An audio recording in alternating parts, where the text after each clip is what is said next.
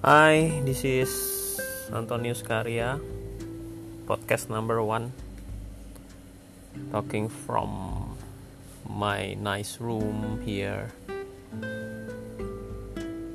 Saya adalah retirement planner, senior retirement planner tepatnya. Sudah selama 10 tahun menjalani profesi ini, membimbing orang untuk melakukan persiapan pensiun mereka. Biasanya saya handle orang-orang yang mau pensiun sekitar 3 sampai dengan 5 tahun kemudian. Persiapan pensiun sudah sudah banyak.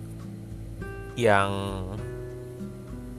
ibaratnya perusahaan-perusahaan ya yang menyediakan bagi karyawan-karyawannya.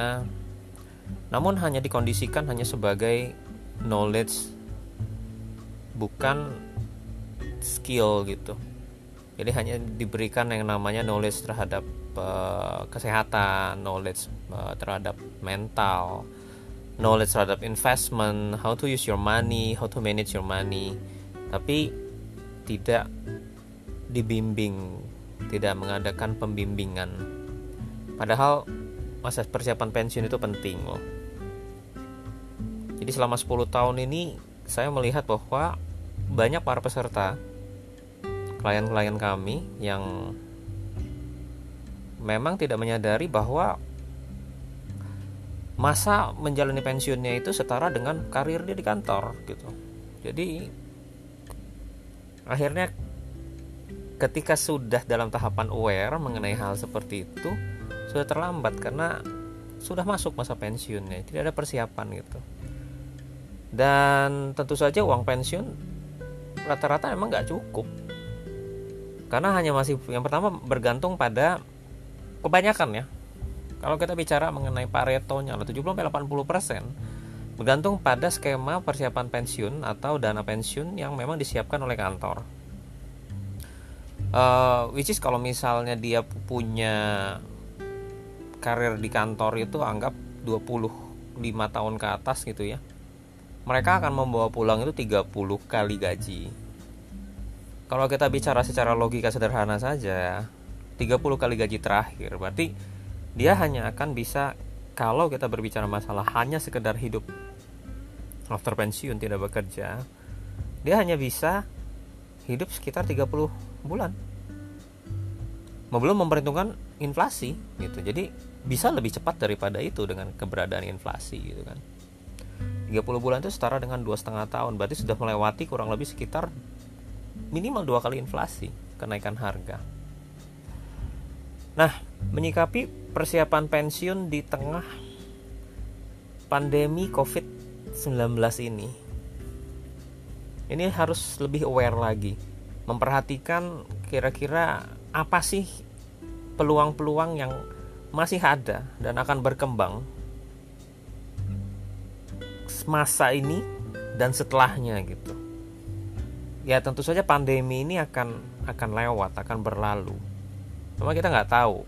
Tergantung masing-masing negara yang menangani bagaimana cara mereka menangani wabah ini virus ini gitu.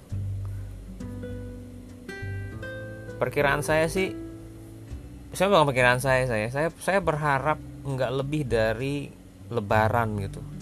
Jadi after lebaran kita sudah bisa kembali lagi ke situasi aktivitas sehari-hari normal gitu ya. Nggak nggak pernah tahu. Harapan saya di situ.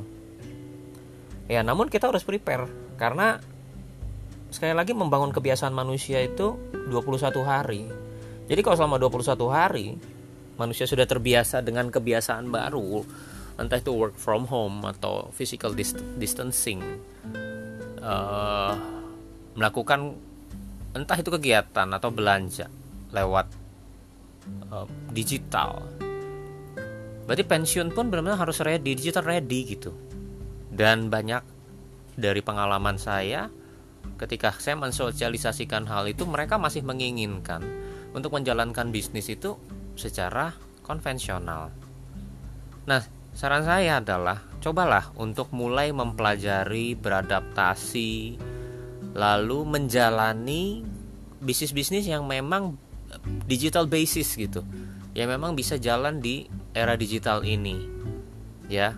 E, seperti yang kita tahu ya untuk zaman sekarang bahkan bukan zaman sekarang ya sekarang ini pada saat pandemi ini yang laku itu adalah bukan restoran-restoran sepi tapi jasa deliverynya dari restoran tersebut. Jadi dapurnya tetap buka. Untuk walk in yang makan dan sebagainya bahkan boleh dikatakan hampir bukan hampir tidak ada tapi tidak ada. Namun kalau kita berbicara mengenai delivery orang tetap butuh makan dan masak di rumah itu terbatas gitu ya keterbatasan. Karena memang bukan keahliannya. Sehingga apa? Orang akan pesan di sana. Ya jadi menurut saya ke depannya fenomena ghost kitchen ini akan jadi luar biasa. Dan pembelanjaan juga dari Tokopedia. Nah kebetulan saya juga dapat bahan ini dari artikel yang tadi ditulis oleh Pak Yusuf Hadi yang memang ahli di marketing yang kira-kira membaca masa depannya seperti apa. Jadi kurang lebih seperti itu. Uh, Bapak Ibu sekalian yang mendengarkan podcast ini uh, harapan saya adalah saya bisa cukup produktif melalui podcast ini. Nantinya Bapak Ibu bisa mendengarkan lagi untuk podcast-podcast berikutnya. Dukung terus ya, dengarkan, uh, beri komen Anda suka atau tidak dan saya harap saya bisa berkembang jauh dengan podcast yang ada ini. Oke. Terima kasih. Selamat malam. Selamat menikmati rumah bersama dengan keluarga Anda.